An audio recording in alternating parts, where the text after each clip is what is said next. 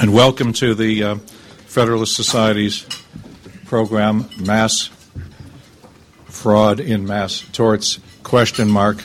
Don't forget the question mark.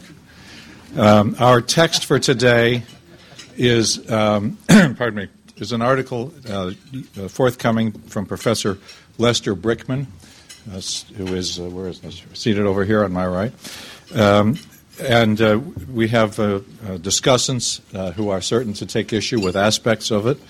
Uh, we will give Professor Brickman about um, 10 minutes. Uh, oh, so maybe a little more than that. Would we, would we agree on 15 minutes? 15 minutes to, to lay out his thesis, and I believe copies of the paper are available. then we will hear from, from our discussants and then give Mr. Professor Brickman a uh, about 10 minutes for rebuttal, if he needs all of that, um, and then open the floor to you all. Uh, Lester Brickman is uh, a professor of law at uh, Cardozo School of Law in New York City, where he teaches contracts and legal ethics. He's written extensively on legal ethics and on the contingency fee, uh, in, particularly in recent years, and has a, a major work forthcoming on contingency fees in the near, in, I think, in the coming year. Uh, he's written extensively on uh, the asbestos litigation, uh, testified before the Senate Judiciary Committee and the House Subcommittee on uh, considering that uh, legislation. He's a graduate of uh, Carnegie Mellon University, the University of Florida Law School, and has a master's degree in law from Yale. Our first commentator will be Professor Francis McGovern who was um, in the 70s and uh, even beyond among the first in the country to write extensively about alternative dispute resolution um, and uh, improvements in the litigation process that it might uh, uh provide. He became an expert in uh, mass claim litigation, uh, such matters as DDT exposure um, in Alabama, the the Dalkon Shield controversy, um, and the sil- silicone um, gel breast implant imbroglio. Um, he's created computerized models and valuation of mass claims that uh, help facilitate settlements by uh, uh, parties that uh, can, that uh, look at uh, the output of those models. And he's the co-author of, um, of two books: "Successful Litigation Techniques" and "The Preparation of a Product Liability Case." Two more books in progress Toxic Substances Litigation and Alternative Dispute Resolution. Then we'll hear from uh, Joe Rice, Joseph Rice of Motley Rice LLC in Charleston, uh, who is, I guess, best known for his role in crafting the uh, settlement, the so called tobacco settlement, with which everyone is uh, more or less familiar, and we don't want to start eliciting views on that. Um, his experience also, though, extends to uh, to asbestos litigation uh, and many other of these uh, these major complex uh, nationwide litigations. He has uh, served on the faculty uh, at the Duke University School of Law as a senior lecturing fellow. He's taught classes at USC and um, in, and Duke on the art of negotiation. Then we'll hear from Patrick Hanlon at um, at Goodwin Procter LLP here in Washington, where he specializes in mass tort and other complex litigation. Uh, he's been working on the legislation that would replace, maybe I should, should say, would have replaced um, the uh, current system for asbestos uh, litigation with a federal administrative compensation program. Um, he has uh, spoken uh, uh, extensively on uh, his in his field of expertise, in uh, including at Stanford University's interdisciplinary uh, program on conflict resolution, and he's a founding co-sponsor of the Brooklyn Cardozo Faculty Seminar on Mass Tort Litigation. he has um, new articles out. One is um, Asbestos Changes in the NYU Annual Survey of American Law and Mr. Hanlon has his um, BA from Chicago, a PhD in political science from Harvard, and a JD from the Harvard Law School. Clerked for Judge Kauf, then Chief Judge Kaufman, um, in the Second Circuit. I am here uh, particularly because of my complete ignorance of the subject matter. As a tabula rasa, I'm uh, likely to make foolish uh, interventions, which of course uh, sometimes yield productive results, but often are just foolish interventions. Um, and so I will uh, minimize uh, my role until it comes time to uh, take your questions, at, at, which time I will just simply practice my skills as a traffic cop. Professor Brickman.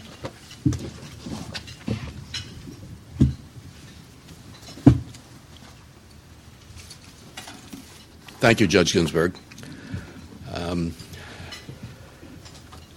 I'm going to deliver basically a, a, a 15 minute summary of the paper that um, has been made available to you, which is a, a, work in progress, which I expect to continue to work on for the next several months. Um, as many of you know, last year, uh, a U.S. District Court judge, Janice Jack, described by National Public Radio as a bridge playing, whiskey drinking Clinton appointee who was a former nurse, fired a shot that is still reverberating around the mass tort world. Judge Jack was presiding over 10,000 claims of injury from exposure to silica dusts, claims which had been removed, as it turned out, improperly from state court to federal court, and then assembled into a multi district litigation, a so called MDL proceeding. The genesis of this MDL was a deliberate, if not brilliant, strategy undertaken by the defendants for reasons that may become apparent um, after, when I explain some of the details. Now, Judge Jack issued a report documenting pervasive fraud in the production of the medical evidence. The fraud was discovered only when Judge Jack permitted defendant manufacturers to extensively question the doctors who had diagnosed the alleged injuries, and she ordered also the production of extensive records. This may sound like standard operating procedure in a trial and so on, but it is not.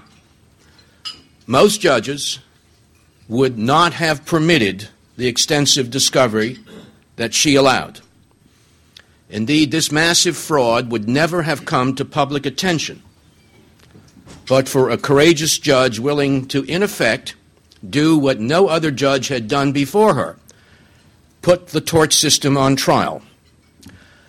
Judge Jack's report highlighted a glaring defect in our civil justice system, which is the widespread use of fraudulent medical diagnoses and scientific testimony in mass tort litigation and the lack of any effective mechanism to punish the fraudsters and thereby deter future instances of fraud.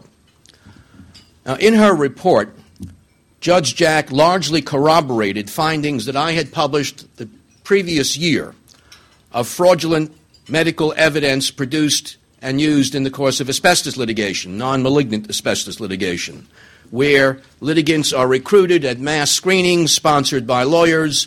You have mobile x ray vans in motel parking lots and union, local union headquarters churning out hundreds of thousands of x rays on an assembly line basis, which are read by a comparative handful of doctors. Uh, perhaps 20, 25 read the bulk of them or have read the bulk of them. These specialized x ray readers are called B readers. They are selected by the plaintiff's lawyers. Now, the, the product of my research is to conclude that the product that these doctors are selling, that most of these doctors appear to be selling, in exchange for millions of dollars a year in annual fees, is a predetermined percentage of findings of disease ranging from 40 to 90 percent for the thousands of persons x-rayed. Each of these doctors, as I, as my uh, evidence indicates to me, uh, has a signature percentage, which is the product that he is selling to lawyers.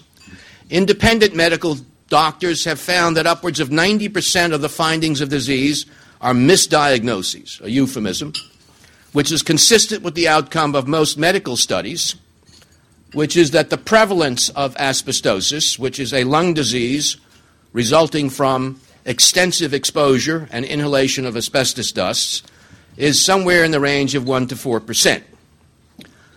When these doctors are subpoenaed to produce records of all of the x rays that they've read and the diagnoses they have rendered in the entire asbestos or silica litigations, that is, both the number of positive for disease and negative findings, and that would indicate or reveal their signature percentages of positive findings, they refuse to do so.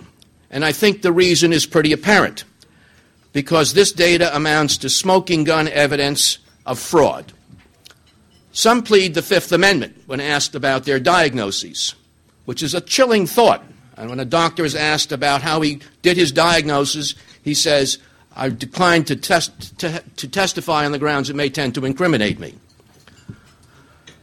Among the evidence of fraud that led Judge Jack to do what no other judge had ever permitted was the revelation that almost 70% of the 10,000 claims of silica claims had previously filed asbestosis claims, which had been retreaded as silicosis claims, sometimes by the same doctor who had found asbestosis. When these x rays, which had previously been read as indicating asbestosis, were reviewed for silicosis per the direct instructions of plaintiff lawyers who tell the doctors, look for silicosis or look for asbestosis, which itself is a violation of medical procedure when they did the silicosis findings, they made no mention of asbestosis. Um, in some cases, you have the same doctor rereading the same x ray, which he had previously read as asbestosis, now reading it as silicosis. Uh, in one inter, uh, interlude in, before Judge Jack, when she was questioning Dr. Roy Harron, who has produced over 80,000 medical reports for use in asbestos litigation, she asked Dr. Harron, You read this x ray previously as not just asbestosis, but an en pleural plaque, which means a very clear, uh, almost a, a layperson could see this in the x ray. And now you say silicosis, you don't mention anything about the en pleural plaque. What happened to the asbestosis? Where did it go? And Dr. Harron said, I don't know. Um, well, I know where it went. The silicosis cured the asbestosis. now, having both diseases, is a phenomenon that is so rare that most pulmonologists have never seen a single such case. But almost 7,000 dual disease claimants were appearing before Judge Jack, and I think on that basis alone, fraud is apparent, even by a beyond a reasonable doubt standard. Judge Jack concluded, quote, it is apparent that truth and justice had very little to do with these diagnoses. Indeed, it is clear that the lawyers, doctors, and screening companies were all willing participants in a scheme to manufacture diagnoses for money, which I suggest is the equivalent of a finding of fraud. Substantially the same fraudulent practices used to generate medical evidence for asbestos and silica litigations have been replicated in other mass tort litigations. For example, with regard to the diet drugs, fen-phen, the popular name of fen-phen, we have several law firms and about 10 entrepreneurial electrocardiogram companies called sonographers who spent millions of dollars to set up makeshift echo mills in hotel rooms and elsewhere to administer echocardiograms to users of, of the fen-phen drugs. Uh, fen-phen did cause injury. A few thousand users suffered heart valve injuries. There were several hundred deaths, but there were also several hundred thousand claims generated, or at least uh, close to 100,000 claims. Several, uh, 80, somewhere between 80 and 100,000 claims. Uh, now, the claims were mostly generated by the screenings. To process these thousands of claims, a few cardiologists began mass producing diagnoses in the same way as was done in asbestos litigation a prominent Duke cardiologist uh, and a panel of medical experts that he assembled reviewed 968 sets of, of cardi- electrocardiograms that had passed an audit procedure, an audit procedure that was instituted when it became apparent to the presiding judge that thousands of bogus claims were being paid millions of dollars. Now, with regard to these approved claims, where the echocardiograms had passed an audit procedure, the Duke cardiologist concluded that 70% of these approved electrocardiograms were either fraudulently administered or altered after the fact to show evidence of injury that was not there. And this, this is why some have estimated in print that $6 billion has been paid out. That's about 70% of the billions paid out for the most serious claims, uh, for fraudulent claims or claims at least that were in error. It went to claimants who weren't sick and, of course, to their lawyers. Now, screenings were also used by lawyers in the silicone breast implant litigation to gin up tens of thousands of claims of connective tissue and rheumatoid diseases that were supported by specious diagnoses by a few dozen doctors who were mostly referred by the lawyers. Cursory examinations, sometimes in lawyers' offices, which doubled as examining rooms, were done on an assembly line basis by cardiologists charging as much as $6,000 an exam and diagnosing more than 90% of the women with symptoms that would make them eligible for compensation. However, the National Academy of Sciences Institute of Medicine concluded that, quote, there is no evidence that silicone breast implants contribute to an increase in autoimmune connective tissue diseases, and there is no link between implants and connective disease or rheumatic conditions. Unquote. Nonetheless, more than $4 billion has been paid out by the manufacturers for connective tissue and autoimmune disease claims. Mold litigation is another example of a mass tort infected with large scale generation of fraudulent medical and scientific evidence. Mold is a ubiquitous fungus. Everyone is exposed to it. Some have the misfortune of being sensitive to outdoor molds. They get hay fever. But according to the American College of Occupational Environmental Medicine, current scientific evidence does not support the proposition that molds, or the mycotoxins produced by molds, whether inhaled in school, home, or office environments, adversely affect human health. Now, the scientific evidence notwithstanding, mold litigation, a multi billion dollar industry, proceeds because a small number of experts, paid fees of as much as $10,000 a day, regularly testify that mold causes a terrifying array of diseases ranging from lung cancer to cirrhosis of the liver. I suggest that the lessons to be drawn from these observations is that fraud works in these mass tort litigations. While there are ongoing federal investigations of silica and asbestos litigation in the Southern District in New York and of the Fen-Phen litigation in Philadelphia, it does not appear that federal prosecutors are prepared to step into the breach by indicting the doctors or the scientific experts involved in what I have described. This appears to be so because reasonable doubt is virtually inherent in a process that relies on a battle of the experts for evidence of fraud. The doctors and scientific experts are obviously well aware of their effective immunity from prosecution. These doctors and scientific experts do not need a get out of jail card free because they already have a never go to jail card. Solutions difficult. I think part of the solution has to be for judges to approach mass tort litigation with a healthy skepticism, in particular when mass claims have been generated by the type of litigation screenings used in asbestos, silica, fen-phen, and breast implant litigations. Integral to these litigation screenings are mass produced medical services, which are manufactured for money, practices which flourish when courts insulate them from the extensive discovery that Judge Jack permitted, as some courts continue to do. Another response, I think, would be to enact federal legislation that would allow defendants in mass tort litigations to petition a federal court to bring together thousands of individual claims filed in state and federal courts that could have been brought together into a class action to assemble them into an MDL proceeding for purposes of examining the medical evidence in support of the claims of disease and the medical slash scientific evidence of causation, that is, the evidence linking the product to the disease. And finally, I think that that's a necessary but not sufficient approach.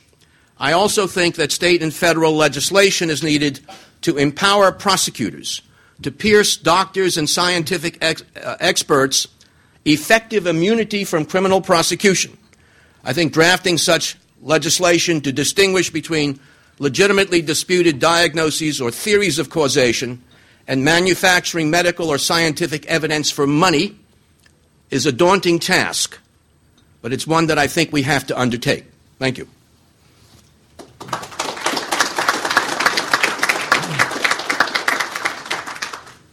Thank you, Professor Brickman. Professor McGovern, what do you think? Well, I'm going to get up here because I can't Yep. see y'all over No, there, no, no. if, if you don't mind. Thank you very much. As a member of the Federalist Society, it's a pleasure to contribute. Um, although I will admit, sitting next to a chief judge is okay, but sitting next to a traffic cop, I get kind of nervous. the, uh, my first thought on reading Lester's paper was, what else is new? Um, when I was a uh, defense lawyer at Vinson and Elkins uh, a couple of lives ago, uh, we would go up periodically to Marshall, Texas, and my good friend Scotty Baldwin, the plaintiff's lawyer up there, and he had some of the first asbestos cases. And there weren't any doctors up there that knew anything about uh, asbestosis, but Scotty had a very good bad back doctor. Uh, in fact, uh, the railroad companies moved the railroad tracks out of Marshall, Texas, because he was getting so much money in the FELA cases. And so his bad back doctor diagnosed, I think Scotty had 50 or so uh, clients that were alleging that they had uh, asbestos related disease. And so the bad back doctor examined them and found all 50 of them for sure had uh, asbestosis. And so when uh, one, of, one of our lawyers was, was uh, cross examining the doctor, says, Well, you're a bad back doctor. I mean, how do you know anything about asbestos uh, related diseases? He says, Well, I've diagnosed it 50 times. Uh, I, I was just reading the uh, the papers on the way up today. Uh, fraud, you've got hard fraud, soft fraud, claim inflation. Just Trent Lott says the insurance companies are engaging in fraud in the paper today um, down in, in Katrina land. There's an Iraq construction person. Uh, Harry Reid is uh, allegedly engaged in fraud in a land transaction. Stock options, uh, Illinois political graft fraud, and I didn't even get to the sports page uh, in terms of the various instances of fraud. If you go through it, anytime you have a large pot of money and a large number of people, you're going to have a fair amount of fraud. Personal injury insurance, one out of three claims. PD insurance, 10 to 30 percent of the of the claims. Health care, 10 percent. Go on and on and on. It's sort of like Yogi Berra's deja vu all over again. Back in the 70s and 80s, you had the clinical ecologists. I don't know, uh, Mark, you're too young for that, but for for those of us that were around in that era, when you had these toxic waste sites, we had some of the similar problems. But it seems to me a more interesting question is is there something about mass torts that makes them fraud friendly?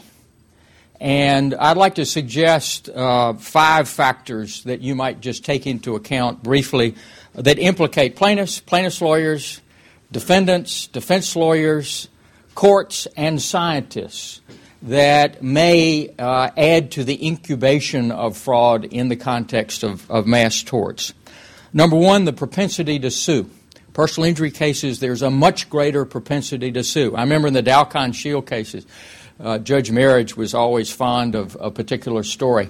Uh, this is Judge Merhige's story, not mine, uh, of a woman who had the Dalkon Shield IUD, and she was claiming that she was injured by the IUD. And at the time, there were any number of IUDs, the Copper 7, the Tatum T, lots of others. And as she was pushed, you know, was it indeed the Dalkon Shield? She said, Well, I should know. I took one three times a day. Uh, there was something in the nature of an anticipated 50,000 claims. We got 300,000 that came in. So you have this propensity to sue. Second, the sheer numbers of claims, I think, leads to a qualitative, not just a quantitative, but a qualitative difference in the way in which lawyers and judges approach their strategies of litigation. what you see is there is a tendency on the part of, of, plaintiffs' lawyers to pile all the chips on the table. There's a tendency on the part of defense lawyers to use the large numbers to slow down the litigation process. And then uh, a large number of judges will say, Make my day, I'll show you, I can move these cases. So the sheer numbers affect the strategies on the part of those folks. Thirdly, there's a concept called elasticity if you, I don't know any of you from, from New York, if you've ever been to bus driver school in New York City, rule number one if you're in an accident, rule number one is close the back door. Because what will happen is, oh, I get this string of people off the street that will end up making. I was on the bus, I was hurt. In the, uh, some of you may remember the Hyatt Skywalk case in, in, in Kansas City. More people file claims than could have fit into every hotel in Kansas City. Um, there are elastic mass torts and there are inelastic mass torts. An airplane crash case tends to be an inelastic mass tort. There only a certain number of people on the, on the plane. But where you've got the potential, tobacco would be a good example, where you've got the potential for large numbers of folks, and you have scientific ambiguity in terms of the criteria, by which you judge whether this is a legitimate plaintiff or not, you will find if you build a superhighway, you will have a traffic jam. As Mark knows, that's what I've been trying to suggest to judges. In these immature mass torts, uh, if you try to aggregate them together, you're going to end up having far more claims than you would, you would otherwise have. Uh, fourthly, and this is kind of interesting, the way in which most defendants negotiate a settlement in mass torts creates problems. Typically, the defendant is interested in the total amount of money. That's all they care about, is the total amount of money. But the three other issues you have to negotiate are the criteria who qualifies, who doesn't, payment amounts for each set of criteria, and administration. Typically, in the negotiations, the defendant wants to start with the number, they get the number, and then they kind of abdicate on the other issues. And so you get these real loosey goosey criteria, you get high payments numbers, and the administration is controlled by the plaintiff's lawyer. So, in the very first silicone gel breast implant settlement that was worked out, here's $4 billion, very loose criteria. You know, hello, guess what happened? You got far more claims that you could possibly pay with the $4 billion that qualified, and it had to be redone with, in effect, a 95% reduction in the amount of money that was paid uh, in, in accordance with the, with the grid. This is what happens.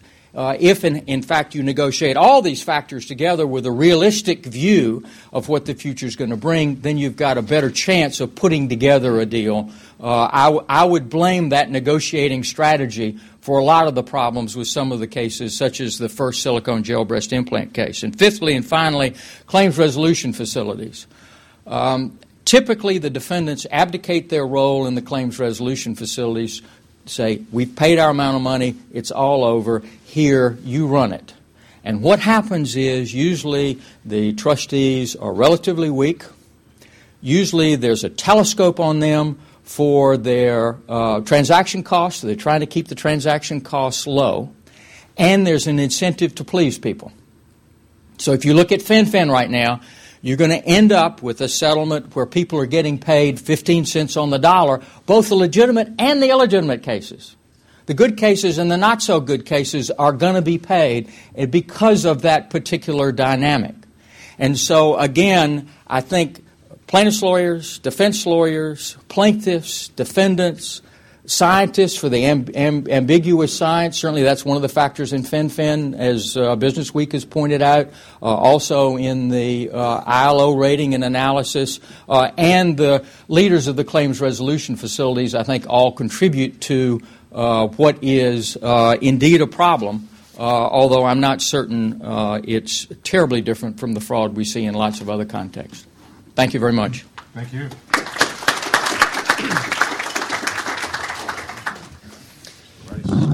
Thank you for um, inviting me to be here today. Um, can I get the screen flip? Um, I'm certainly not here to um, take issue with the, uh, the proposition that there are problems and abuses that occur in our litigation system. Um, those abuses and those problems exist on the plaintiff side as well as the defense side. They consist in individual cases and they consist in mass torts. Um, I do take issue, however, with the attempt to take the experience of Judge Jack's hearing and say that should be applied to all mass torts and it should be specifically applied to asbestos as if we don't have a 20 year history. Um, keep in mind that what Judge Jacks was dealing with was she was the MDL judge and she was holding a Daubert hearing on the um, adequacy of the medical testimony to meet the medical standards. and it was in that context that the discovery that was allowed was done. Uh, remarkably, if you go back and look now, the plaintiffs requested discovery uh, in that case uh, to do discovery on uh, Dr. Gitlin, who's one of the articles that uh, Mr. Brickman relies upon. And the judge found, and the parties stipulated, that there should be no discovery with Mr. Gitlin because his article was irrelevant. Yet when Judge Jacks issued her final opinion, she quotes the Gitlin article several times and, and puts weight in that. so you got to take the context of what was happening down in Corpus in a Daubert hearing. And what I, as I understand it, and I had no cases there, I was not involved there, but as I understand it, she basically said that for purposes of diagnosis, these doctors' diagnoses do not meet the acceptable medical standards, and she sent the cases back to be dealt with. She did not say that the, the uh, victims did not have a, a silica disease. She did not make any findings related to individual cases, and that is being litigated in the individual courts now. Um, but what I don't support and don't accept is the giant leap that um, Mr. Brickman is trying to take from that order. Um, and I don't accept his view that the system does not work. and I want to go back to asbestos a little bit and um, focus on a few things. Remember, screenings in the asbestos world were originally started back in the 40s and 50s and 60s by the asbestos companies themselves. And they did screenings of the workers. And one of the problems that brought on their liability is when they did their screenings, they never told the workers the results of those screenings. And they found heavy incidence of disease, but it didn't disable the workers, so they didn't tell them. So they sent them back to work and let them get more exposure and more exposure. And that's one of the basis of liability that arises. Today, screenings are used by corporate America every day uh, in their health care programs. and we just recently had the results of the screening that was done on 9 11 uh, of the workers and the rescue workers to try to show what the um, effects of that were. Done by Mount Sinai, the same institution that did some of the early asbestos screenings. So screenings themselves should not be condemned because there's a bad event that occurs. Um, and to say that this is the first time that this has been reviewed is also not an accurate assumption, accurate statement. Um, we did the Fibreboard class action back in 1992 and 93 in front of Judge Parker down in uh, Tyler, Texas. And at that time, there was litigation that Owens Corning had started against Dr. Pitts and Dr. McNeese, et cetera, in Mississippi. And there was a lot of uh, debate about the legitimacy of the medical. So Judge Parker said, okay, we're going to do an audit. And an audit was done. And, and randomly, um, medical was selected. And 174 cases were selected. CNA and the plaintiffs agreed to additional B readers to be used. And an audit was occurred, uh, took place. And at the conclusion of that audit, Judge Parker found that 80% of those audited met the requirements of settlement and met a higher standard he himself had set to be eligible to participate. So this, is, this system has worked in the past. Um, we have probably had several thousand individual cases of asbestos disease tried all over the country, federal court, state court. In uh, the Cimino consolidation in Texas, we tried 160 individual medical cases. Plaintiffs won some, defendants won some. These issues about reliability of the doctors have been litigated over and over again. In, in Cimino, we had verdicts from zero to verdicts for several million dollars because the system worked. And in, you talk about a, a um, manufactured medical facility. In the Cimino case, the defendants rented a high school gym, brought their doctors in from out of town, brought their equipment in, went to the hospital, had the hospital change their standards for PFTs, and ran new tests on the plaintiffs to introduce it into evidence. And that was introduced into evidence, and it was part of the litigation because it's an adversarial system that works. Um, in Baltimore, the consolidation, we had six individual plaintiffs that were part of that consolidation. Remarkably, at the end of the case, plaintiffs won three on medical, defendants won three on medical. So these issues have, have occurred in the past. And in the asbestos, uh, Professor McGovern talks about the negotiation. in the asbestos practice, in the last 10 or 12 years, there have been negotiations where a defendant will come in and say, I am not going to accept Dr. Ray Harron's diagnosis.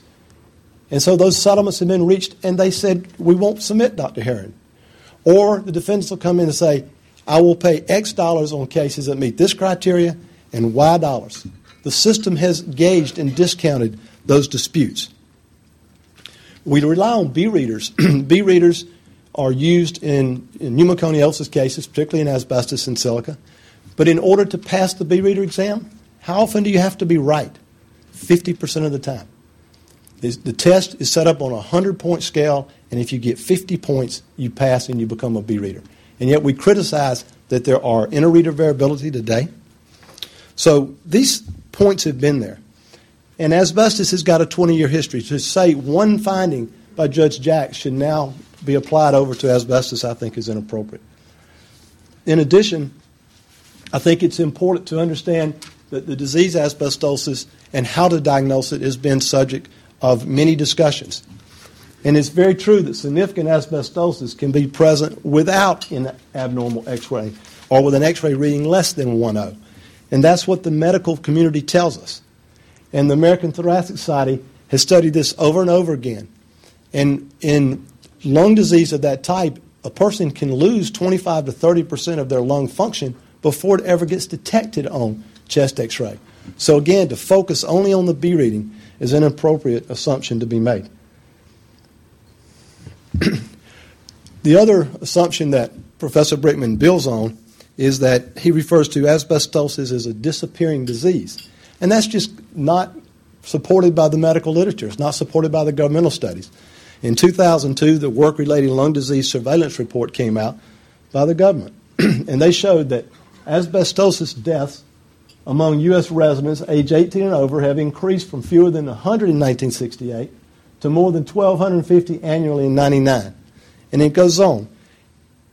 It says asbestosis was designated as the underlying cause of death in one third of all asbestotics deaths between 1990 and 1999. Now, the response that you'll see from defendants hired experts is well, people just overreact on death certificates and if a person tells them they were diagnosed at some point in time with asbestosis a doctor a coroner etc will just put that on the death certificate okay maybe that's true in some cases but i don't believe in hospital discharges that they're relying on what the patient says and hospital discharges associated with asbestosis have risen rapidly between 90, 1995 and 2000. So it's not a disappearing disease. So the reality is we have an adversarial system. We have a constitution that created the right to be tried by a jury. And that's what has worked. And it works on both sides, plaintiffs and defendants. And you can criticize the plaintiffs for going out and looking for a doctor that may present a testimonial or an expert report the way they want it, but it happens on both sides of the aisle. Dr. Feingold good doctor. He's down in South Florida. He testifies generally for asbestos defendants, and over the last 20 years, made $20 million just testifying in asbestos cases. It works on both sides. And it's not limited in our, our society to just the mass torts. Oftentimes, people, experts are brought in, and they turn from an, an expert of neutrality to someone that decides they just have to become an advocate for a position. And it happens to people that are very smart and people that are very good. And, you know, Professor Brickman, he's testified in the Texas case against the attorney's fees. And instead of giving the ethical opinion, which he did, and his testimony was accepted, he goes and refers to it as the great train robbery because he turned over and became an advocate, which is what happens in our system. And it's not by accident that it happens. It's not by accident that we find ourselves where we are today in the silica situation because the National Industrial Sand Association decided this is how they were going to try to defend the cases. They wanted to campaign to affect public perception and public relations. And their whole intent was to try to find a way to discredit the cases. And their program was the B readers referenced early in this proposal will be targeted with investigative reporters where appropriate, we will conduct editorial board meetings and push for statewide editorial support for our issue. We will manage interviews with television and radio stations, including talk radio statewide in each state, and concentrate on media covering the state legislative sessions. We will float the story of the silicosis litigation fraud with other national publications that will pers- res- resonate. It's part of our system free speech, adversarial system. And the system is working, and it continues to work today. And I don't believe a, an overhaul of the system is needed. I think the system has proven to work. A couple quick comments on Professor Govern, McGovern's comments. The situations that Professor Brickman talks about have occurred in MDL processes. I believe that our courts have been much too quick to allow the MDLs to get started. They have not allowed the, the torts to mature, like asbestos matured for 20 years before it became an MDL. But in breast implant, in mold, and even in silica, without any real history of trials, without the adversarial system working on a one on one, it immediately went into MDL, and MDL made it easy to create a tort into a mass tort. I think that's one of the things that should be looked at. Thank you. Thank you.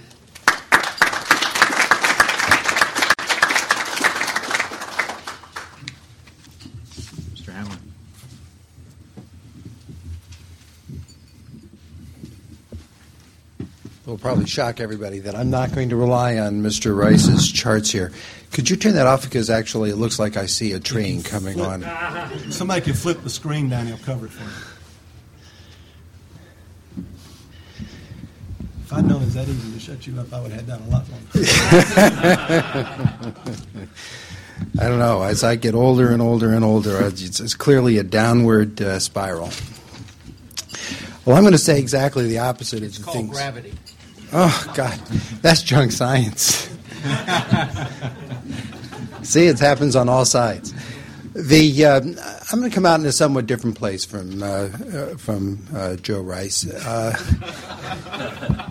because I think that the system isn't working.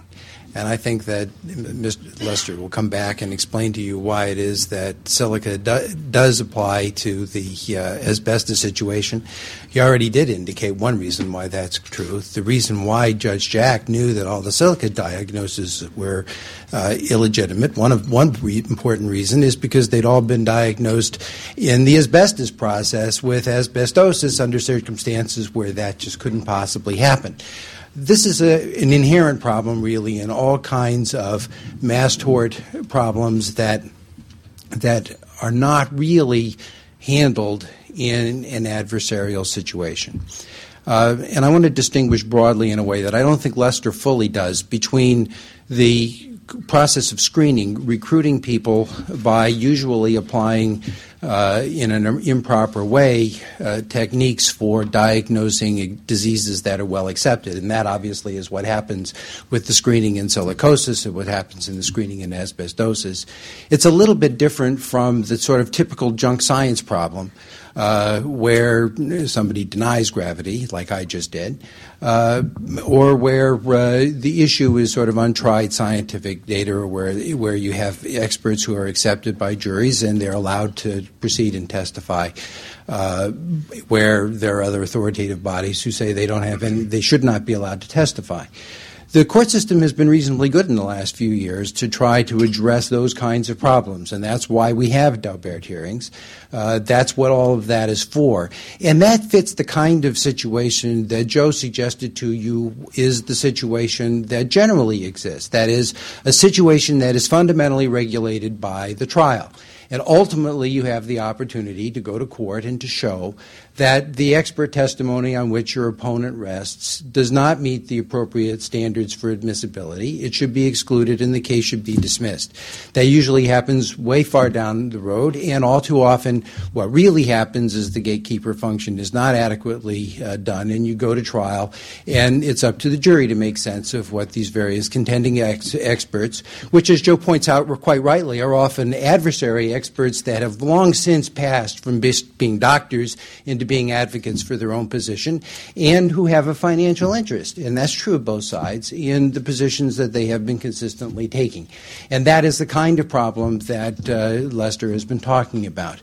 But what about the cases that don't go to trial? That's the overwhelming majority, and that's what makes mass torts a little different from, uh, say, what would happen when brakes fail in an automobile and you have product liability cases. When you have tens of thousands of cases that are generated every year with screenings, typically what happens is that the vast majority of them, not just the usual rates, but almost all of them, are settled. And the people who do the screenings know those cases are never going to be tried. They're never going to get to the stage of a Daubert hearing in the usual course. They are going to be settled early on. And as a result of that, the use of the adversary system at trial as a way of disciplining what goes on loses its effect. There's a lot of uh, there's a lot of profit that, to be made in settling cases without incurring the costs of bringing them on to trial. And one of the major reasons we have the scandal we do in the mass tort area is defendants and insurance companies are willing to be complicit in that because they can't afford to ensure honesty. Honesty is not the primary objective of the defendant uh, or the insurance company. Uh, if they can get out with less money and tolerate a certain amount of chicanery on the other side, they're prepared to do that. Uh, and a lot of times the defendants have contributed really to what is a systemic problem because it's too darned expensive and too darned risky to actually push things to the point where you have a trial. And when when that happens and when you know that large numbers of cases are going to be settled on the basis of what are essentially preliminary diagnoses, because usually you wouldn't use Ray Harron if you actually went to trial, you'd find somebody real. But ordinarily, you settle hundreds of thousands of cases without that. And what that means, in fact, is that you can use screening, you can get shaky diagnoses. They're always good enough because the defendants don't have the incentive to go forward and really challenge you.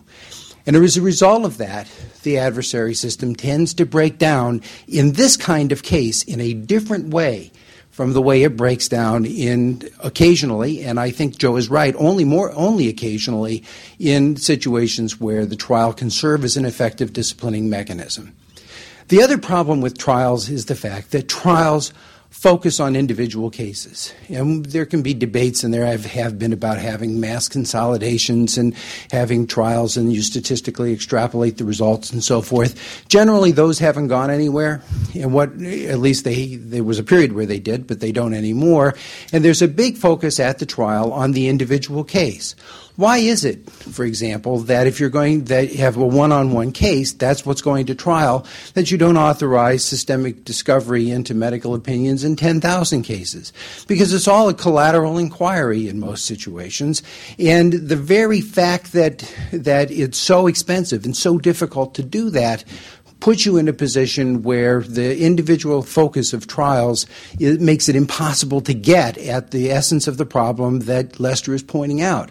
You know, if Lester had to go up and show in any one case, with an expert on the other side, that any one diagnosis that Ray Harron gave was illegitimate, it would be just a battle of experts. And probably it would sort of even out. And the jury would throw up its hands and say, I don't know, both of these guys seem pretty competent. I'm going to have to do my best. But when you know that 99% of the time Ray Harron comes out saying yes, why, that's almost as good as the back doctor. And that is never going to get before the jury because you can't ever have, in an individualized trial, you can't ever have that degree of broad discovery in each individual case. You have to be able to go at these on the basis of a uh, on the basis of a more uh, statistical and aggregated uh, basis, which requires some kind of an MDL. Now, my main fo- focus, which I've gotten about half of my time before I've gotten to, but you'll see it's coming quick, is what do you do from here? And Lester is focusing a lot on the crime and punishment scenario. And I'd like to suggest that one of the first things we should think before we get into crime and punishment is what can the tort system do, what can the court system do to protect itself? And I think that the Silica example has very. Are we ready? The, the Silica example has shown some, shown some ways of doing that. One is you have to aggregate for pretrial. You have to do it. Because if you don't do it and you don't get all the cases together, There's no way to, to do the kind of mass, uh, mass checking that's necessary to deal with massive fraud. On a case by case basis, completely contrary to what Joe just said, on a case by case basis, you never would have been able to, to, uh, to get to the heart of the matter in silica, and you never will be in any case. It's, it doesn't automatically get you there. Obviously, we've had MDLs for a long time, but without aggregation for pretrial, there's no way to do what Judge Jacks did. Secondly, you need to have early disclosure, disclosure of medical evidence and an early attempt in the, in the whole proceeding for defendants to challenge that. That forces that issue that usually is left onto the future that never comes to happen right away. And that's the approach that much asbestos and silica legislation has taken is where you have to meet medical standards and you have to show that you that your medical tests meet the applicable technical standards.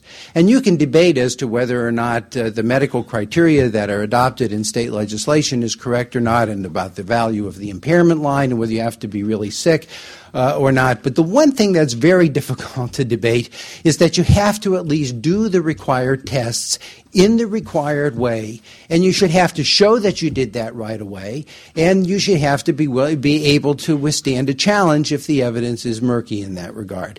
That's one of the things that the asbestos and silica legislation does, and it has an enormously beneficial impact potentially in being able to challenge mass fraud right at the start and to not let it get into the situation that Lester described. You could go beyond that. You could use independent audits uh, much more frequently than it's do- than is done. You could create, as part of the general administration of the case, bodies of people. You could outsource this that would do their own tests, either all or on a substantial portion of the cases that are filed, if the mass tort uh, justifies that. And when you have an auditing mechanism, which is done by a single administrative mechanism, then you can do things for quality control purposes you can never do in the adversary system. Like, for example, as Lester points out in his paper, provide blanks so that you can see what people are doing when some when the what you're looking for actually isn't there. Uh, that is something that is systematically done in every kind of hospital and so forth. Uh, it's something that you'd have to organize the tort system to be able to do. And finally, I think courts should be a lot more aggressive than they are in enforcing, uh, in dealing with the lawyers who are an officer of the court, uh, both in referring them to state bar uh, situations or bar discipline in appropriate cases, and dealing with the responsibility that the lawyer has to the individual uh, to the individual judge. Now that brings you to the punishment and deterrence. And the one point I'd like to make here uh, is that while criminal law is hard, and I can talk a little bit later because I don't think it's quite as hard as Lester says, one of the most useful things to do is to enlist Joe. If you have a civil mechanism, that's sort of like you do in the securities laws, where possibly you have the state bringing civil actions and then you have Me Too actions afterwards, or if you could beef up things like RICO uh, or, or some new statute that would deal with the sort of pattern and practice situations here, what you can use is the energy and the resources and the creativity of the entrepreneurial trial bar which, from a business point of view, is probably one of the great accomplishments of American democracy and capitalism. You could turn it and use it to create some honesty in that very same entrepreneurial trial bar. And if there's anything that would be a perfect circle, that's what it would be.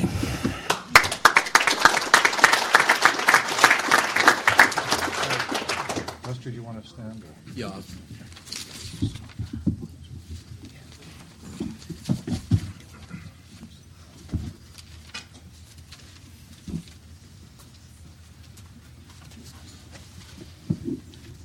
I'll uh, respond briefly to a number of the points, but obviously I cannot be complete. Uh, uh, just a brief comment on Francis's presentation. I, I, basically agree with his presentation. I think he un- underemphasized one point, however. The loose terms that are in effect in the part of the settlements, that's as in the breast implant litigation, which Francis was involved with, um, create opportunities for mass fraud, but the mass fraud is not the fact that people are applying for compensation. Uh, it is that lawyers have the incentive, given the loose criteria for proving eligibility, to go out and advertise 800 type telephone numbers. In effect, that kind of a settlement, as it was also in, Fen- in fen-phen, gives lawyers a blank check and says, here, go out and write in six or seven or even eight figures. Um, and they do. The market works. If you create incentives, which is what these settlements do, to go out and create bogus claims, you will get bogus claims by the tens of thousands. Um, Joe Rice, um, I think um, his fundamental point is the system is working. I certainly think it's working for Mr. Rice. But I think there's pervasive fraud in the system. I think the system is beyond broken. I'll, I'll respond to a couple of the points. Uh, I can't respond to all of them. Uh, the most fundamental point, to start at the very outset, his point is that what Judge Rice, uh, Ju- uh, Judge Jack said with regard to silica litigation stays in Corpus Christi. Um, in fact, what she said about silica litigation applies chapter and verse with no exception whatsoever to asbestos litigation. She confirms all of my findings, which I wrote about asbestos litigation, using some of the same language about how the medical diagnoses are made, how the medical histories are taken by the lawyers, which truly offended her because she's a nurse married to a cardiologist, and that's what got her set off from the very outset that medical procedure was being so abused. Um, you have in asbestos litigation the same doctors that J- Judge Jack looked at, the same B readers, the same screening companies, the same modus operandi. The only difference between silicosis and asbestosis litigation is the prefix. The suffix is the same. Everything is identical. And you have the same x rays because it's cheaper to do one x ray and read them twice than to do two x rays. Now, something about screenings. Mr. Rice mixed together screenings for medical purposes and screenings for litigation purposes. Never the twain shall meet. Screenings done by health by, by healthcare institutions, whether it's the, the X-ray truck that does breast screenings for, for breast cancer, or the, the PSA screenings, or a variety of other medical, or the employer screenings. These are medical screenings done for medical purposes. The screenings done for litigation purposes in fen-phen, in breast implants, in silica, in asbestos have no health benefit intent whatsoever. They're purely for the purpose of generating litigation documents to support litigation. And who do I quote on that? The screening companies who say, we do not provide any health services. One of the largest of the asbestos screening companies was called Most Health Services. Most health services said it provided no health services. And it said so in a deposition, in a sworn deposition. So when you use the word screenings, it is important to understand the distinction between medical purpose screenings and litigation screenings. Um, there was some mention about uh, pulmonary function tests uh, and some of the litigations. I don't have time to go into it in detail. Let me just come to the conclusion. Pulmonary function tests are a way of determining the degree of impairment. This is very important because it's dollars. The more, if there's impairment, there's a lot more dollars, billions of dollars in the aggregate. If you can show impairment, impairment is done, is shown by administering uh, these PFTs, pulmonary function tests. Virtually the, the overwhelming percentage of pulmonary function tests done in asbestos litigation or for asbestos litigation are done by the screening companies, by RTS, by HealthScreen, by PTS, and, and the other screening companies. They find, according to my data, at least 80% of the people they looked at impaired. And yet, when neutral uh, experts look at that data, they find a tiny percentage at most impaired. These, this was the subject of the Pitts litigation that Mr. Rice uh, mentioned. The Pitts litigation showed that in that particular screening company uh, was engaged in conscious fraud. Unfortunately, however, the case was settled as part of the broad settlement that Owens Corning entered into with the plaintiff lawyers, which included um, ditching all this and, and uh, averting a, a federal investigation. Now, a brief word about the death certificates and the hospital discharges. Mr. Rice said, um, noted that the, the, the, response about death certificates is that There are no diagnoses on death certificates. There's simply a, a, a physician or a coroner writing in what did he die of. And if he had asbestosis, that is to say, if he was screened 10 years or 20 years earlier, and he was paid thirty or forty thousand dollars from eight or ten or twelve or fifteen or twenty different defendants, then of course he had asbestosis. Um, and so upon death, the family will say he had asbestosis, and that shows up um, on the death certificate. Now, Mr. Rice says, but surely, even if that's true, you can't believe that hospitals are relying on what patient says for hospital discharge data. The fact of the matter is, is that is exactly what happens with hospital discharge data. Um, first, let me tell you what I I looked into this and uh, an astounding fact, I think. Um, between the period 1990 and 2004, approximately 400,000 non malignant claimants came forth and filed claims with the Manville Trust. They also filed claims with a dozen or 15 other trusts and scores and scores and scores of other defendants. The typical plaintiff today would sue 60, 70, 80 defendants. But 400,000 claimants, claims, claimants times 30, 40, 50, 1990 to 2004 said, I have asbestosis, or at least a non malignant lung disease. How many hospitalizations took place in that 15 year period where the primary cause of the hospitalization was asbestosis? Here's the number. You're all seated, that's good. It is statistically insignificant. That is to say, it's under 1%, and the federal agency accumulating this data listed at zero. Technically, it's more than zero. It's like each year there might be 50, 60 total. Not 50, 60,000, but 50, 60. But it's so statistically insignificant that when it shows up on the data as zero. Now, how does it get in there as a secondary diagnosis, which is what it does do? Well, if you understand how hospitals code, these are ICD 9 codes, how they ICD 9 code, it's not done by doctors. Doctors cost a lot of money. They don't spend their time doing ICD 9 codes. The hospital has an administrator who, upon discharge, ICD 9 codes from the file.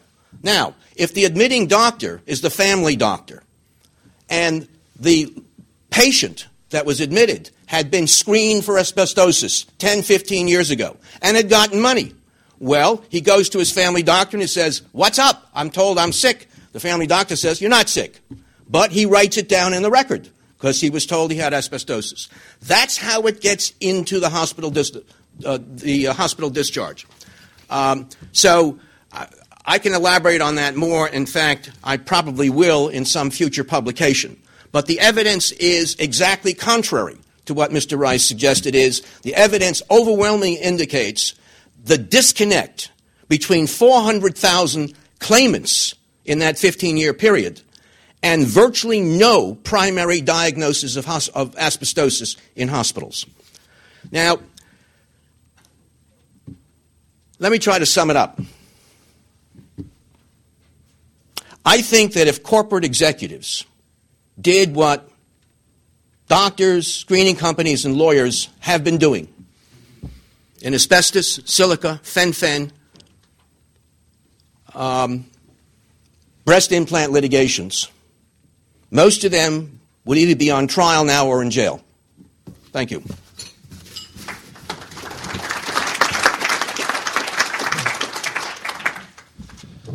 Thank you all for your presentations and for keeping more or less on time. Uh, we're going to turn it over to questions uh, and answers. I think I will limit myself to a preliminary comment, which is to say, the, I hope we don't think of this as the adversary system being on trial, or class actions being on trial, or contingent fees being on trial. If you have doubts about those institutions, I suggest you visit a civil law country or a common law country such as the United Kingdom that doesn't have contingent fees and class actions and see if you can find a functioning civil justice system. I, have been unable to do so in anything like what we recognize as a, as a functioning system. Obviously, however, the system wasn't built to carry these mass loads. and it is uh, adapt. It has had a great deal of difficulty adapting because the mass cases have created incentives that are quite different than the ones that we associate as a healthy inst- part of our institutional arrangement, the contingent fee incentive, and so on. And I hear that in the comments here on both sides. The, we're talking about incentives and some arguably perverse incentives and incentives to do things that would be considered shady or fraudulent in any other context and maybe should be in this. So, with that said, um, I will turn it over to whomever has the first question. Sir.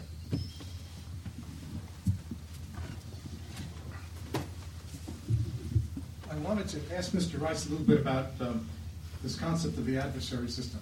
Uh, my name is Larry Mirel, by the way. I'm, I'm with Wiley Rein Fielding and a former insurance commissioner. I wanted to ask him about the adversary system. We have the adversary system.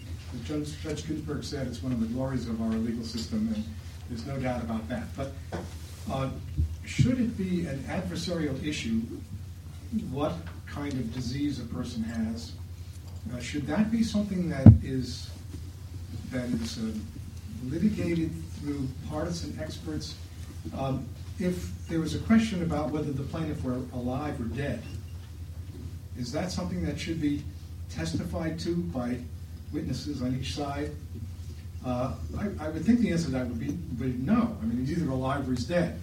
And I, so the question is, is he sick or isn't he sick? Is that something that should be done through an adversary system? Is that the way it should work, or should there be some some factual uh, uh, way of determining that kind of thing? If there, I don't know. If, I don't know if this is on or not, but if there were an accurate factual way, maybe. But the problem is in the type of diseases that we've been talking about, even in mold situation, there's a lot of variables as to the etiology of the problem.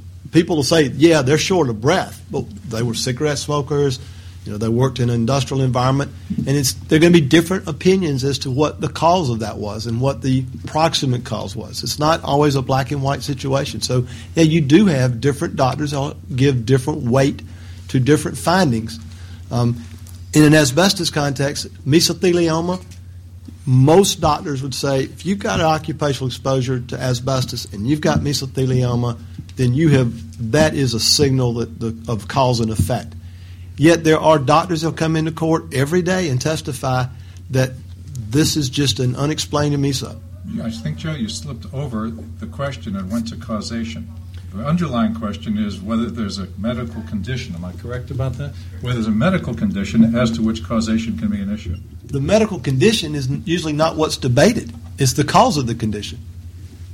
I don't think that there's a debate, in many cases, not a debate as to whether or not the person's got a respiratory problem.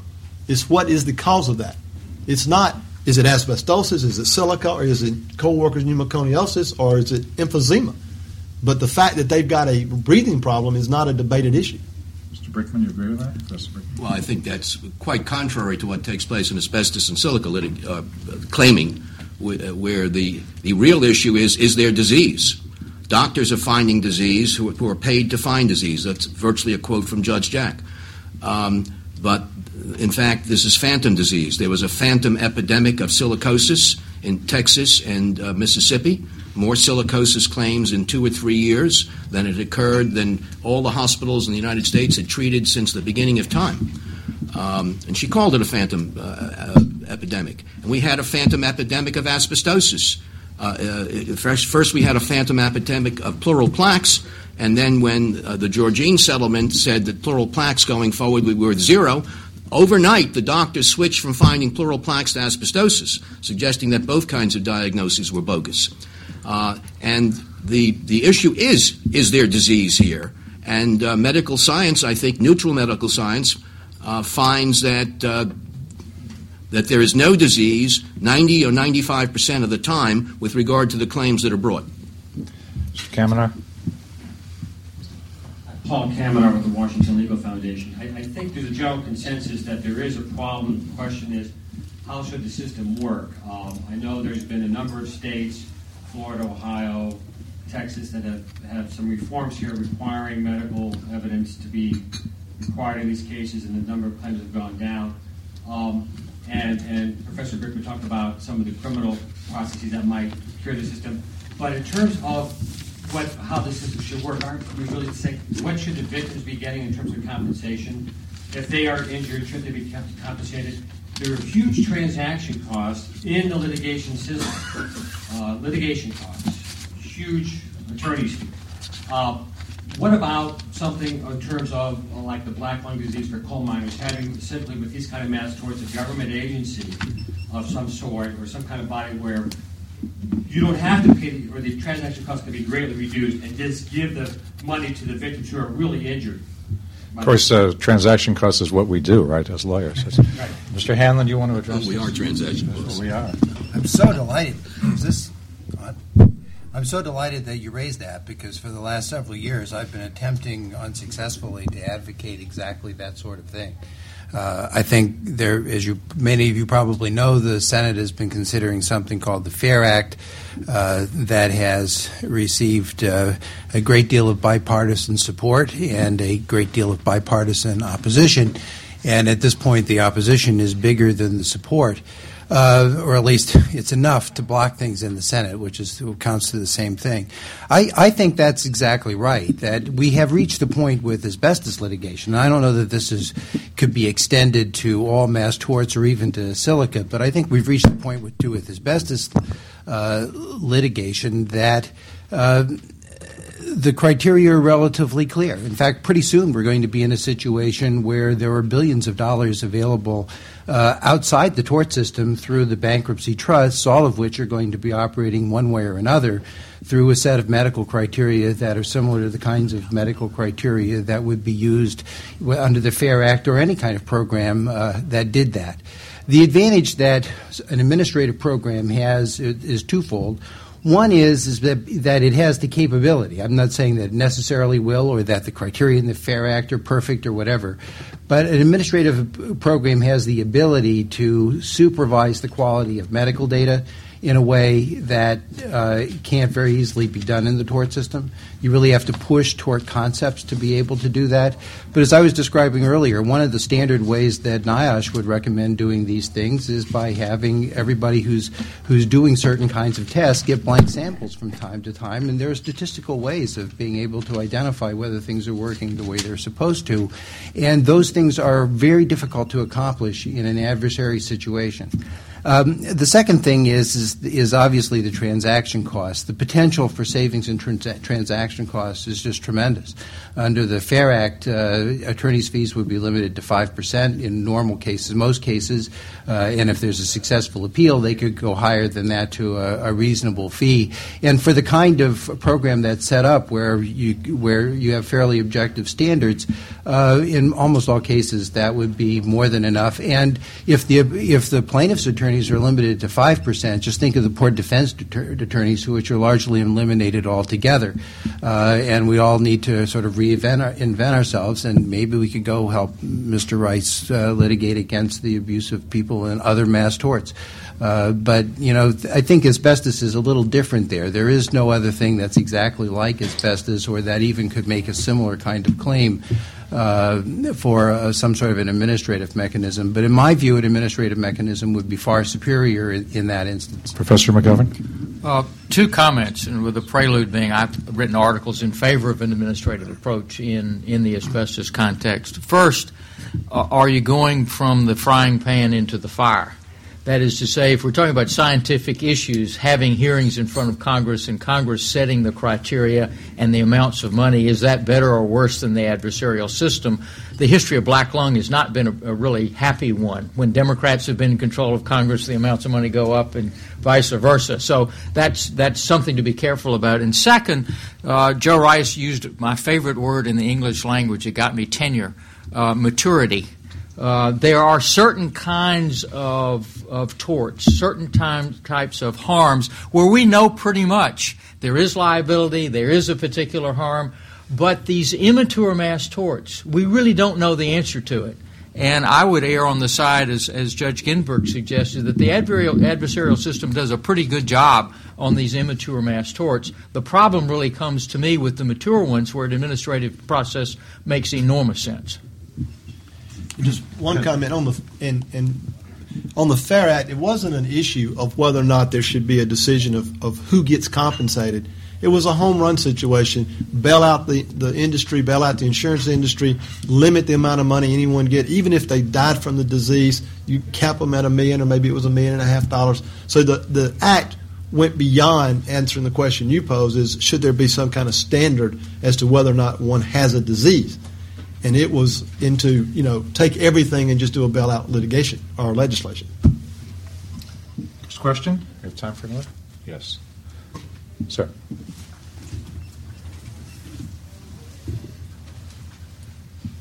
Hi, uh, Professor Glickman. You made a point that the judge allowed discovery that other judges were reluctant to do so. I mean, do you think there should be changes to the rules of discovery so that you can get the same kind? I actually that was part of my recommendation uh, that I uh, towards the end of the remarks. Uh, when CAFA, the Class Action Fairness Act, was being debated, it included a provision called mass actions as part of the political price to get the legislation passed. Most of that section was gutted. But what I'm advocating, I think, as a partial solution to the problem is a mass action provision. That is to say, allowing defendants in a mass toxic tort litigation where there are thousands of individual claims in state and federal courts around the country to assemble them into what is effectively a federal MDL proceeding for purposes of a Daubert hearing on the medical and causation evidence. Now, that is what took place in the Silica MDL. It was engineered by the defendants. Um, they knew that they were bringing cases before Judge Jack for which there was no proper jurisdiction, and uh, but it, it was a strategy that worked. Why it was necessary to do that is because in any individual litigation or a, a litigation, a consolidation of 100 or 200, even 2,000 cases, when the doctors are cross examined on their diagnoses, and the question is, tell me about your how many diagnoses you've made beyond those in this litigation of the same type, asbestos or silica, and the answer is objection, irrelevant, sustained. Uh, so you can't get that. The fact that this doctor has found 80 or 90 percent positive when medical science would show 1 to 4 percent, you can't get that into evidence. And you, you can't subpoena those records because, uh, for a variety of reasons, they won't turn them over, and the, nobody will sustain those. The, I mean, mo- motions for protective orders and so on. So the bottom line is, you need a strategy. The strategy that worked in silica was the artificial creation of an MDL, which worked for the purpose of issuing a report. Then Judge Jack found she did not have jurisdiction over 99% of the claimants and sent them back to state court. She remanded them. But what we need is that kind of a process that defendants can invoke in other mass tort litigations without having to go through the subterfuge that was done in silica. But for that subterfuge, this massive fraud would never have come to light. I think at the end of your paper, you suggested that there be more attention to um, to attorney disciplinary procedures and, and that sort of thing. Is that a substitute or a supplement? No attorney has ever been disciplined for any infraction of ethical rules with regard to asbestos litigation. If the ethical rules, if every state's eth- rules of ethics were to be amended to say these rules do not apply to asbestos litigation, there is no difference whatsoever that would take place in what goes on in the world. Um, I, that sounds like an outlandish statement. If you think so, I've written an article on the subject. What about the I, doctors? Uh, no doctor has ever been disciplined, with one exception that I'm aware of. Dr. Ordog in the uh, in the, in the uh, uh, mold litigation was disciplined or suspended. But the hundreds and hundreds of other doctors, I called it a never go to jail card because they can say, I see it, you don't. It's a matter of opinion. I see it 10,000 times when you don't. I see it. I, that sounds like an outlandish statement. If you think so, I've written an article on the subject. What about the I, doctors? Uh, no doctor has ever been disciplined, with one exception that I'm aware of. Dr. Ordog in the uh, in the, in the uh, uh, mold litigation was disciplined or suspended. But the hundreds and hundreds of other doctors, I called it a never go to jail card because they can say, I see it, you don't. It's a matter of opinion. I see it 10,000 times when you don't. I see it 50,000 times and you don't. Uh, and, and so far, no indictments. And I think the reason is because uh, the, the prosecutors are concerned that they cannot prove beyond a reasonable doubt fraud, which is a, a scienter requirement, um, when the, the, the, basis for the proof will be other medical testimony or other scientific testimony, the so called battle of the experts. But Professor Brickman, the, the, medical societies don't have to prove fraud, they have to prove unfitness to practice. Well, the medical societies are unfit to make that determination. they, they do not consider it within their purview to discipline doctors on the basis of fraudulent diagnoses. Keep in mind, in, in the pneumoconiosis area, silica or asbestos, when we talk about the ILO, the 1 slash O, when a doctor says, I read this film as a 1 slash O, that doctor's saying, I think it's abnormal, but I would agree that somebody else could legitimately read it as normal. So when you have a 1 O, he's saying, I think it's normal, but you know, Lester would say it's normal. And that's that's exactly what that's saying. But he knows that he is saying one slash zero, that is, I see it abnormal, but others could see it as normal. The one I see it, the, the zero, maybe not. He knows it's not done in the abstract. It's not done, he gets something in the mail and he does this. He knows it's part of a process, the end result of which is going to be fraud. He knows it's part of a process where it goes that that ILO reading goes to a doctor, maybe himself, maybe another one of these doctors, who's going to say to a degree of medical certainty it's asbestosis, and then that's going to generate a settlement, and that's going to generate major fees for those um, doc, for the B readers who, who demonstrate, if anything, that the market works. Because it seems that only the B readers that find positives get hired. Not surprising. And the market works very efficiently here. Last question. Uh, Ted Frank, AEI. Uh, one of the ironies of the Judge Jack decision was that first she held the Daubert hearing and then she determined that she didn't have jurisdiction. And if she had done it the other way around, there wouldn't have been a Judge Jack ruling. I'm wondering if, if uh, that's an argument for expanded federal jurisdiction or if uh, any of the panelists have any comments on that. By the way, that's exactly how Marbury versus Madison is structured. All the answers are given, and then the determination is no jurisdiction. Uh, any uh, and no appeal. Therefore, no. Any uh, comments? Yeah, I have a, just a brief comment. I, I think actually that that sensible, and I think this is part of Lester's proposal, is that sensible provisions for expanding federal jurisdiction in these kinds of cases would be helpful. Um, now, I say that with, with due regard to the fact that judges, when they hear that, tend to be get palpitations because these are not the kinds of cases that uh, typically it has been traditional that judicial conferences like to, to see in the federal system. And you can debate whether the existing asbestos MDL has has been adequate or not. But what it gives you the ability to do again is to be able to deal with all of this on a uh, on a single basis, where you where you can deal in an aggregate basis on what is essentially an aggregate tort, and you can do that a little better than you could do in. Uh, in state cases, and probably with less uh, with less forum shopping that might prevent you from being able to to really treat this in the serious way it deserves. Last word goes to Professor McGovern. I'm not aware of any mass torts that, that would not be in federal court as well. And I would argue that it's really a function of the individual judge. Asbestos and, and in, in the MDL was treated very, very differently. Same jurisdictional issue but treated very differently because of the difference in the judges. Thank you all. I think this proceeding is a tribute to the Federalist Society of Lawyers Division, Dean Reuter, and uh, thank you all. Thank the panelists with me, please.